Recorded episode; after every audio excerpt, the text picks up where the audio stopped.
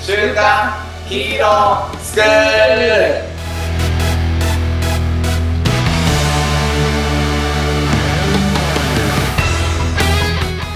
アニメ好き、働かないリーダー育成のマサオンと、漫画好き生き生きした大人たちのセミナー講師ヤマトンですこの番組は子供たちが憧れる漫画やアニメのヒーローからかっこいいを学び僕たち大人がそのかっこいいをガチで実践していくことで子供が憧れる大人を目指していくそんな番組になってますはい、で、この番組ヤマトンと2人でやってるんですけど、もっとみんなでかっこいいを目指していきたい。そんな思いを実現するために誰でも参加できる、えー月間ヒーロー養成会議。まあ、最近はインスタライブが多いですね。そうだねあの、毎月毎月インスタライブやらせていただいておりますので、えっ、と、ぜひ、えーご興味ある方がいたらご視聴しに来ていただけたらなと思っております。あの、コメント欄うん、使ってね、うんあの、コメントもいただけたらと思っております。はい、はい。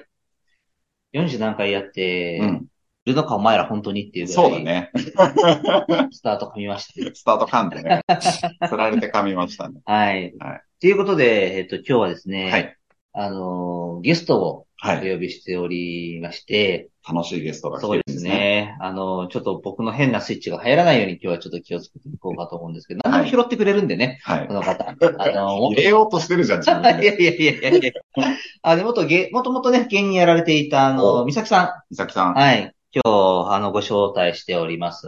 美美咲さん、今日はよろしくお願いします。お願いしますはい、よろしくお願いします。 もなんかね、うん入ってくるイメージそがう、ねこ、ういうね。えーちょっとできますね。うね、あちのょっ。と、いかに愉快感を出すかが大事なんでね。ありがとうございます。はい。いやねこれちょっと顔見えてないのが残念ですね。そうですね顔見えたら愉快度10倍なんですけど ね。おいおい、 な素敵ななんか、、素敵な笑顔素敵な意味素敵な笑顔ですね。洋服は紫でう、んはい。あの、右手ってマイクを持ちながら。いや、はそんな、そんな言われるの僕、ちょっとこ こ、こんなみなり言われると思わなかった。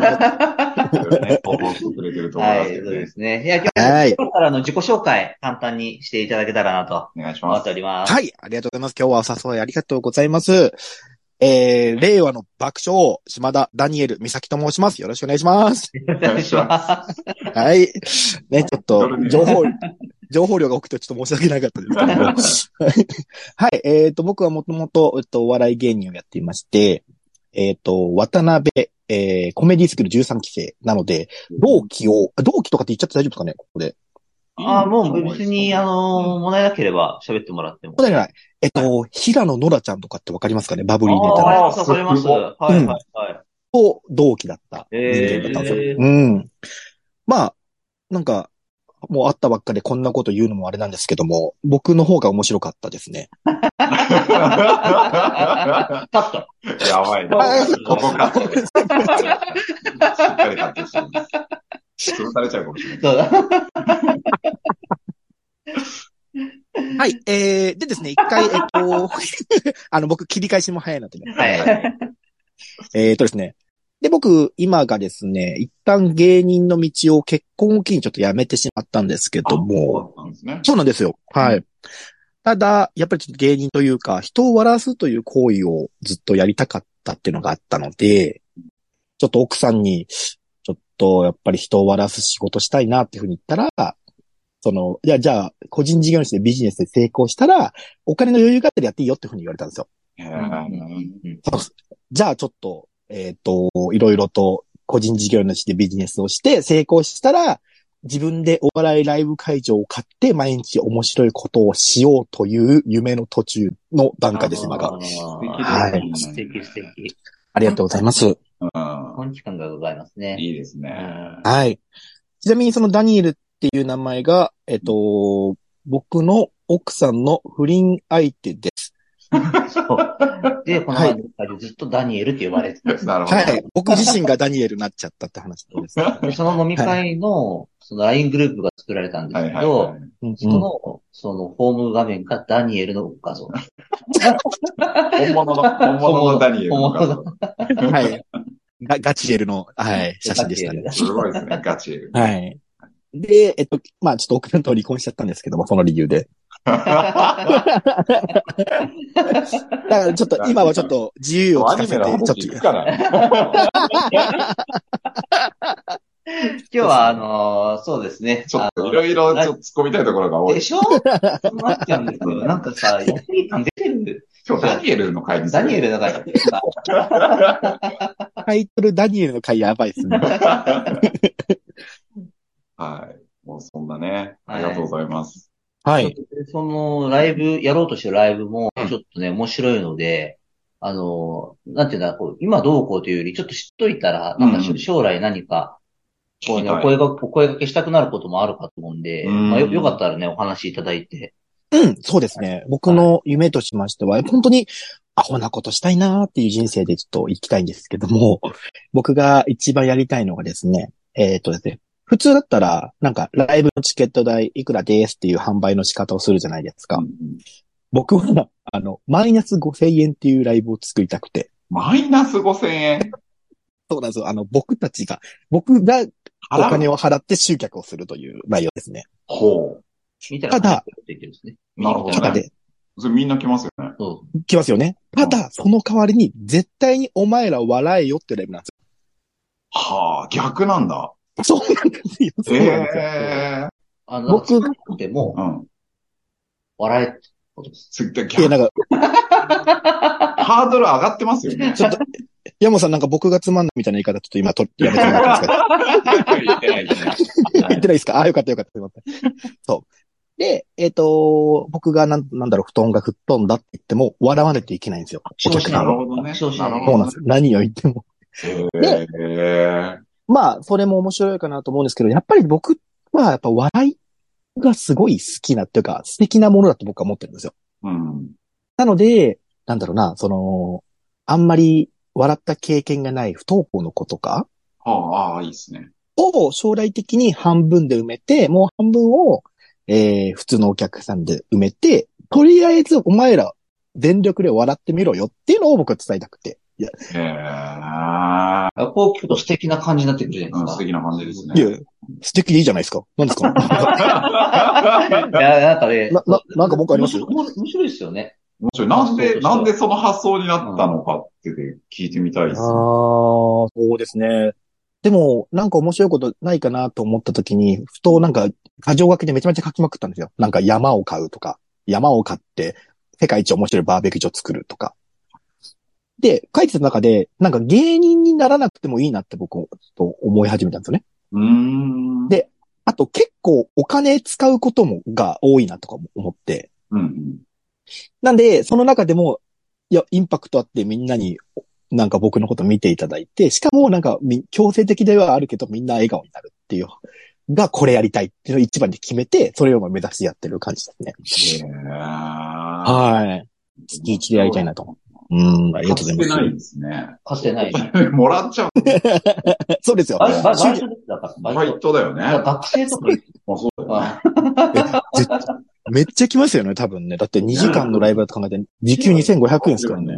そうそうそうそそれ笑わなかったらもらえない。いや、渡します、ちゃんと。渡す。絶対行くじゃん、う。ワそンれチ。ャン気も鍛えられます。まあそうだよね。そうそうそう そうそう。メリッで、トワンちゃん、もしかしたら、うん。ええワンちゃんもしかしたら笑いが少ないと、ちょっともしかしたらちょちょっとだけ没収する可能性はありますね。僕の経験次第で。全は体、い。全体責任。であれそうですうん全体責はい。任。っていうライブをやる。あと2年後にちょっと今、あ、去年やろうと思ったんで3年後って決めてたんで、あと2年後にやりたいなとはい思ってます。でも、それあれですよね。ちょっとビジネスの話になっちゃいますけうど、んもしやるときはね、なんかクラウドファンディングとかねう、んなんかそういうので言ったんですけどうん。、うん。で、面白いのがう、ん実費でやりたいらしいんですけど。ああ。よく覚えてますね。すごい な。この話しクたラフらァ、ンでも逆になったもんね。そう5000円払うわけでだもも、んこねの。仕組みに賛同してくれた人に払ってもらって、それを参加した人に渡す。に渡すみたいな一応そこの仕組みに成り立つんですけど、な言るほどったら実費でやりたいってこと。なるほどね。うん、うん、うんこれまたなんか、うん。あるんですよ。そういう、なんか思いが。あもしかして今日のアニメの話で、なんでそれがさらに実費でやりたいのかっていうところとなんかこう、繋がるマインドがこうね、見えてきたら嬉しいなと。すごい振りだね、今日。 あ、先に言っとこう。あ、繋がんねえよ。繋がってる。 僕あの、ごめんなさい。ああえてタメ口で突っ込みますけど、繋がんねえよ。はい、じゃあ今日はここまででしたね。ありがとうございましたや。めてや めて。つなぎから、頑張ってつなぎから。短い収録だったね。はい。ま あでもちょっとね、美咲さんと本当ね、あの、面白い方じゃないですか。もう聞いてわかります。いくま、い、いいいくらでも喋っちゃうんで、うんちょっと本題とかで無理やり切りまあまあ、替えないと切り替えていかないとね。切りだい替ぶえ。なきゃいけないので ちょっと一旦ここで本題に、うん。あの、切り替えてっていいですかね。そうですねしたらはい。うん。うんで、は、じゃあ、じゃあ今日ですね、あのー、一つアニメをこう紹介していただけるということなんですけど、いくつか候補があったみたいなんですけど、ちょっとこう候補から教えてもらってもいいですかああ、なるほど。えっとですね、僕は昔から本当アニメが好きで、ずっといろんなアニメを見てきたんですけど、うんその中でも僕が好きだったのは、異世界転生系だったんですよ、ずっと好はいきだったの。ははいい。なんか、えっと、ウェブサイトで異世界転生アニメ人気ランキングとかで、なんか一般が出してるやつを見たときに、1位から21位まで全部見てたぐらい僕すごい好きで。 そんなにあるんだね。いや、本当確かにそんなにあるんだなと思ったんですけど、もうそれ以上あるぐらいだったんですけどね。これはすごいな。へーまあ、その中でも好きだったのが、えっと、テンスラだったんですけど、僕は。はい。ただちょっと、はい、このラジオですでにもそうなんです。う、やら、はい、やってる回があったので、ちょっとそれもちょっとちゃんと聞かせていただいて面白いなと思いながありがとうございます。ら。はい。あれですよね、物おじ手なんですよね。あ、そうです、物自主なんですね。 はい。いいとこ、言ってくるなって思って、ちょっと僕はああ、そうなんだね。はいあの、やっぱいいところなんいだ。や、いいですよ。やっぱり、あの、好きな人間からすると結構いい、すごいたま、面白い回でしたね。へーああ、そうなんはだね。い。うん。あとは異世界転生系で言うと、オーバーロードとかってわかりますオーバーロードね。オーオバーロード面白いですよね。おもろいんすよ。あそこ、僕、やっぱ敵役になるっていう斬新さがすごそうですいね僕の中でめちゃくちゃ面白くて、人間、過去人間だけど魔族になって人間を滅ぼすというなんかはい。逆の立場になるというね、面白いなと思って。そうそうそうはえっと出てこねえなこれちょっといいチャンスを逃したかもしれない。ああ、出てこない。でも人気作品でしょ出てくるけど、。これを喋るのに悩んだっていう人はね、あー悩む人いない、あんまり。あ、そう。へ いない。ーいや、結構ありましたね。あとはもう、幼女戦記とか、そういう異世界転生系がね、本当に大好きだったんですよ。もう迷い、迷いに迷いまして、えー今日このアニメを持ってきたという感じでございます。今のは、それ以外と全部見たことあったけどね、うん唯一今日話そうされてるのは見たこ見とたことないんだな。い。見たことない。自分もタイトルだけは知ってるんですけど、ぜひじゃあタイトルからお願いしていいですかゆっくり喋ってくださ。はゆいっくり、ゆっくり。大丈夫です。確かにちょっと早口な ので、いゆっくり喋りますね。いきますよ。青春豚野郎とバニーガール先輩の夢を見ないでございます。あはい、拍手、拍手お願いし ます。おーい。えーよいしょ、よいしょ来。るかなと思ってあー、やべえ、やべえ、そっちそういうことああそっかそっかそうのそう方がごめんね。そう。まるで滑ったみたいになっちゃうから。そんなわけないからね。なわけない。前々から言われるのが、意外と真面目だねって言われるのがちょっと僕すごい嫌なんですけど。あれ、あれ、転生ものなんですね。えっとね、違うんですよ。ごめんなさい。あるんだ数々あるけ転生系の中で違うジャンルを選ぶという僕のちょっとっていなうるほどね。ななるるほほどど。なるほは。はいい。ね。ああ。これ長いタイトルですけど、あの、あれなんですか略略してなんとかとかってあるんですかあ、えっと、青春豚野郎でいいと思います。あ、青春豚野郎できるんだ。はい。前半だけで切るって感じですかはね。い。なんか、あれです。バレずに悪口で使えそう ですね。そう。青春こんなシチュエーションです。こんなシチュエーションです。まさにお前青春豚野郎だな、みたいなあーこと言うと、ななんかね、そう、それ、それっぽいようなそれっい。ぽいね。こっちの意味なの。なんか、青春がちょっとなんか、あれですよ。いい、いい感じになってますよね。濁してる。ねうん。えーこれはいは、なんとなく、あの、タイトルで僕気になってて、うんうんうんうん。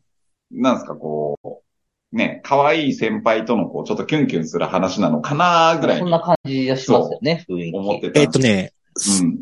そうです。あ、そうだ。これちょっと喋んない方がいいな。喋んない方がいいい。やいや、今んとこいい感今のところ逆にいや、全然いいですよ。はい。いや、もう本当ベタっぽく見せて、この青春舞台ローでしか、えー味わえない感動というのがちゃんもちろんありますので、うんはい。それを皆さんにちょっとお伝えしたいなと。ざっくり、どん、どんな、どんな話なのかを教えてもらったり、登場人物がどんな人がいるのかとか教えてもらってもいいですかえー断ります。いやいやあ、えじゃあ、ちょっと、じゃあイメーあ、ジごめんなさい。嘘、嘘、嘘。嘘じゃん。嘘じゃん。バカ野郎。え、なんて、ヤなんマトン、ヤマトン、マサ オン。嘘じゃん。大丈夫ですよ。ごめんなさい。はい大変せ。ごめんなさい。万ボケン。はい。えっと、この物語はですね、うんえっと、まあ、簡単に言うと、まあ、美女、美美女と、まあ、美男が、まあ、お付き合いをするというものになるんですけども、ここでキーワードになってくるのが、思春期症候群。春季症候群ほうね。ほははいい。えっと、高校生の二人の話なんですけど、うほう。うんまあ、どんなものかというと、うんえっ、と、まずですね、えっ、と、その、桜島舞先輩っていう一行上の、えー先輩が、うんえっ、と、いたんですね。う。うんんうん。で、主人公が、えっ、と、あずさ川作太くんっていう子で、もう友達が二人しかいないような陰キャの男の子なんです けど、はいはい。はい。で、その先輩を図書館でバニーガール姿で見るんですよ、最初に。うんうんうん。で、その桜地先輩はもう芸能人の方で、すごいもうめちゃめちゃ美貌で、で、もうなんかもう俳優とかもいろんな、もういろんなもう活動をされて有名人の方なんですよ。うーん。で、そんな人がなんでバニーガル姿で図書館にいるんだとうん。いうのが、これが思春期症候群なんですよ。理由が。こあー、どっちがどはいっちがえっ、とですね、これが桜島先輩の方がなんですよ。う。あ、そうなの。それは後々わかる。いや、そうなんですよ。後々わかるんですよ。ああ、なるほどね。えっとあくその、の、あずさ川作太くんっていう唯一、あー二人友達がいるって言ったんですけど、一人が理数系の女の子の、いつもなんか理科室にいるような、すごいなんかメガネかけてる真面目な女の子が友達でいるんですけどうん、まあその子はいつも科学をすごい研究してるんですけど、まあその、い諸説として、初思春期症候群、私は科学が好きだから、それを正直そういう答えにはあんまり良くないと思うけど、私はしこれを思春期症候群じゃないかっていうふうな感じで、彼女からその思春期症候群っていうことを聞くんですよ、最初に。ほうほうほうほうで、桜島先輩はどんな思春期症候群かというと、えっ、と、芸能生活がもう嫌になりすぎて、なんかもう誰にも見られたくない、もなうるほど。影になりたいっていうふうな感じで、えっ、と、思い込みをしすぎちゃったら、周りから見れな見られなくなってしまったんですよ。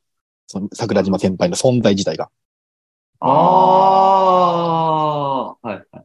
で、だんだんとだんだんと関係値が薄い人ほど、どんどんとどんどんと、えっ、と、う見えなくなってって、桜島先輩が考えた作戦は、バニーガールの格好をしてきて、だ、だったら嫌でも目立つんで、見てきた人はまだ私のこと見えるんだな、ってことを確認するためにバニーガールに来たんですよ。なるほど。複雑ですね。なるほどねそうねなんですよ。思いつきますね、この設定を作者は。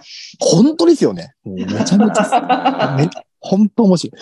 うん、で、あずさ川が、の主人公の作田くんが、その、舞先輩を見つけて、で、そこから、えっと、見えるっていうのをきっかけにして、結構いろいろ絡むようになってくるんですよ。うんで、ただ、だんだんとだんだんと本当に見えなくなってきて、みんながみんな、学校に行ってももう、桜島先輩のことみんな知らないとか言い出したりとか、でシュークリームすいません、くださいって言っても、シュークリームのおばちゃんがもう、何度も、ガンシカとしちゃうみたいな、見えないみたいな感じになっちゃうんですね。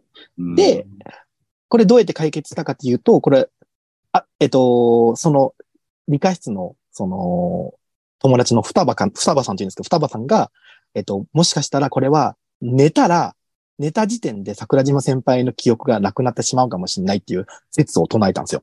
はいはいはいはい。で、その、双葉さんが、その説を唱えて寝ちゃったら次の日に、え、何の話ってなってるんで、その説説が濃厚になったんですよ。うんだから主人公の作田くんは寝ないんですよ。その、忘れたくないから。なるほどね。なるほど。はい。で、ただその時にちょうど同時期に、えっと、し期末テストが行われてて、その期末テストを、じゃあ私勉強手伝ってあげるわって言って、作田の家で二人で勉強会をするんですね。ううんうんんうんうんで、作田が、えっと、もう、もう4日間ぐらい起きてるんで、もう熊がすごいんですよ。それを見かねた、その桜島先輩が、えっと、睡眠薬を飲ましたんですよ。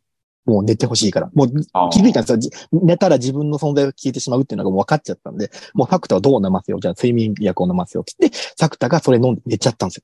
うん。そしたら次の日に桜島先輩のことをすっかり忘れてしまったと。あらまそう。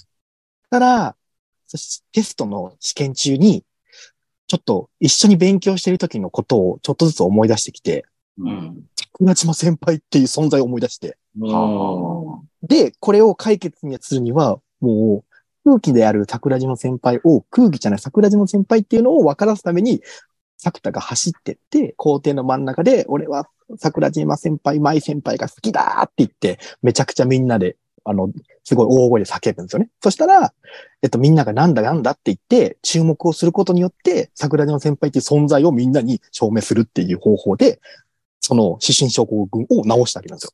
なあ。なるほどね。青春ですね。なるそしたほらど。その隣に実は桜島先輩がもともといてっていう話で、そう、だから、あいや、もうめちゃめちゃ、これがね、あの、第1話の春季小国のその話なんですけど、あ、これ第1話なんです第ね1話なのあ、ごめんなさい、第3話ぐらいかな ?1、2、あー3、4ぐらいか。はい、って感じで続くんですけど。ちょっとここまで、ちょっとこの前乗りが長くなってしまったんですけど、前乗りが。はい。で、あの、映画の内容がすごく面白くてですね。うんうん。は。い。えっと、作中に、えっと、作田の主人公の、その、初恋の相手っていうのが出てくるんですよ。ほう。はい牧野原翔子さんっていう海で出てきた女性の方が着てた制服に、があったので、その高校に通ったっていう、そういう背景もあるんですけどあも。あ、なるほどね。うん。はい。うん。で、小学4年生の牧野原翔子さんが、えっと、将来が不安すぎて起こった、えっと、思春期症候群で、未来に行けるっていう思春期症候群にかかっちゃうんですよ。うーん、なるほど。はであ。で、その、えっと、今、その、中学2年生の時に、えっと、高校生の時の牧野原翔子さん、その大人になった翔子さんと、その作田っていう主人公が出会うんですよ。その思春期症候群中の牧野原翔子さんに出会うんですよね。なるほどね。うん。で、で、えっと、牧野原翔子さんは、今中学1年生、だからそのいリアルの世界中学1年生なんですけど、中学1年生で、えっと、の、り実際にいるにもかかわらず、もう大人バージョンの牧野原翔子さんも、その時代にまたやってくるんですよ。うん、うん、うん。で、やってきた理由がすごく面白くて、面白いって言っちゃ僕あれなんですけどね。えっと、実は、なんで私が今生きてるかというと、作田くんが、私を命の、あ、救ってくれたんですって話を、謎の話をしてきたんですよ。ほうほうほうほで、これ、えっと、その未未来の、その、牧野原翔子さんが生きている理由が、実は、その作田が、えっと、ドナー提供者だったんですって。う。おえーで、実は、牧野原さんが手術する前日に、作田くんが交通事故で脳死するんですよ。ええー。うん。で、その脳死することで、ドナーを提供者なので、そ当時の中学1年生の牧野原さんにそのドナーを提供してあげるんですうん、うん、よ。で、それをおかげで、未来が繋いでるので、未来の牧野原さんが存在するっていう話なんですよ。うんうん。はあ、はあ、はあ、はあ。で、まあ、その、ただ、その、作田君の主人公を、まあ、どうしても救いたいと。その牧野原さんが、未来の牧野原さんが。なので、えっと、過去に戻って、いろいろと、えっと、助けようとするんですけど、まあ、正直、まあ、死んじゃったんですよね。その、作田君が一回死んじゃったんですけど、あ、ごめんなさい。え作田君が死のうとしてるっていうのを、作田君が知るんですよね。その、その、全部の思春期症候群のそのからくりというか、その未来の、牧原翔子さんが未来から実は来ててっていうのを全部知った上で、じゃあ、俺がし交通事故に遭えば、ドナー提供できるから牧野原さんが助かるんだってこともしてしまうんですよ、そこで。で、それを全部桜島先輩はもう付き合ってるんで、その先輩に話したら、そんなの嫌よ、私はあなたを見失うなんて嫌だっていう風な感じで、まあ喧嘩とかするんですけど、まあ結局、作田がそれ、主人公が死のうとするときに、今度は桜島先輩が、えっ、と、そう命を助けたんですよ、その作田の。うん。で、桜島先輩が実際死んじゃうんですよ、そこで。へえ。すげえ話ですね。そうなんですよ。ただ、思春期症候群もちょっとこれ使い方ずるいんですけど、は、過去にも戻れるっていう、なんかそういう、なんかちょっと設定がずるいんですけども。なるほど、で、ねで。、で、作田をやり直すんですよ、それで、そこで、また。うんで、結局どうしたかっていうと、えっと、その、作田が、えっと、ま牧野原さんが、もう小学4年生の時の思春期症候群になってるんで、小学4年生の時に、えっと、もう、不安を描いているからこそ起きた思春期症候群なので、なんかその、その小学4年生の時のきの記憶もあるから、その、その時の小学4年生の牧野原翔子さんが、えっと、大丈夫、未来は明るいっていう風な感じで、えっと、無理やり気持ちを、しあの、どうにかなるってことを考えるることによって、未来に、えっと、牧野原翔子が出現するってことをなくすっていううん。作戦に出たんですよ。ただそうすると、未来の牧野原翔子がいないっていうことは、えっと、作田とも出会ってないんですよね。うんっていうことは、その高校にも作田が行って行かない可能性もあるし、今まで出会った人も全てもうチャラになってしまう可能性があると。なるほど。まあ、ただ、作田はもうその作戦で行こう。まあ、それでも僕は桜島先輩と、まあ、あの、違う、別の世界だとしても、つ、あの、また告白して付き合いたいですって話をして、で、その作戦に出たんですよね。うんうんうんしたら、その作中に、その、すもう難しいんだ、これ。あの、作中にですね、その大丈夫ですよ。ついてってます。うん。あの、いろんな世界観がある中で、ちょっとね、記憶が残るんですよね。例えば桜島先輩が死んじゃった時に、その、作田が戻ったとしても、その、おね、その桜島先輩の妹さんが、私なんか昨日お姉ちゃんが死んだ夢見たのみたいな感じで、ちょっと記憶が残ってたりするんですよ。うんうんうんで、えっと、まあ、その背景がある中で、その、さ桜島、じゃあ、あの、牧野原翔子さん、は作田の、えっと、初恋の人が小学4年生の時に戻って、そのことを考えたら、えっと、未来の桜、えっと、牧野原翔子さんが消滅したんですよね。うん。うんで、ただ、作田と桜島先輩は、えっと、また全然違うルートなのに出会って付き合ったりとか、友達二人もちゃんと同じ関係のまま、そのまま、時が動いたんですよ。うん。奇跡的に。うんうん。じゃあ、でも牧野原翔子はドナー患者がいなくなったことによって、普通死んじゃうじゃないですか。ですよね。その時の流れになっちゃうんで。うん。ただ、その、桜島先輩はさっき言ったように、俳優をやってるので、うん。えっと、一番の処女作品が、そのドナー患者の映画に出演するんですよ。その、うん桜島先輩がうん。で、なんか、これも私大ヒットしたけど、なんか、なんだろう。絶対に出ようと思ってたのよね、これは。これは出なきゃダメだと思ったのよね、つって主演するんですよね。うん。で、それをしたことに何が起きるかというと、ドナー患者がふ、の登録者が増えたんですよ。ああ、なるほどね。うんで、牧野原さんが、そこで、えっと、違うドナー患者に救われて生き延びるっていうなるほどね。あ終わりなんですよね、全て。あ、なるほど。複雑、よく説明できいますや、本当です め ね。ちゃめちゃ難かった、これ。めちなゃるめほちどゃ難かった。はい。え、この、なんだ、オチに対して3人で、ちょっと、討論したいですね。僕も話し合いたい。あああでは、聞きましょう。えこれ、これ、あれですか、結構今、はい、じゃあ今日はここまでで。はい。。じゃあ、一旦前半はここまでと。はい。はい。了解しました。はい。いやまだ2分ぐらいしか経ってないと思ったら、もう20分経ってるんですね。早っ。必要なそう、だから編集したら1分ぐらいになっちゃうんでごめんなさいねい。や、1分なったのえ、 嘘。ほと んど。嘘。ダニエルさんの頃ね。そうそう、ダニいエルや、。でそうなっちゃうんですよ、あのさんからしたらダニダニエルのや話めて、わかんなくなっちゃう。結構いいこと言ったよ。ちょっと。入ってました。僕の話とかありましたよ。そはい。う。はい。じゃあ気になるね、続きは後半というところで。そうですね。はい。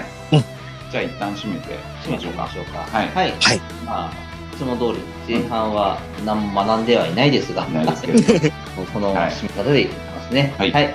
じゃあいきます。今日の学びを生かして、子供たちが憧れる大人に。今週も、いってらっしゃい。いってらっしゃーい。はい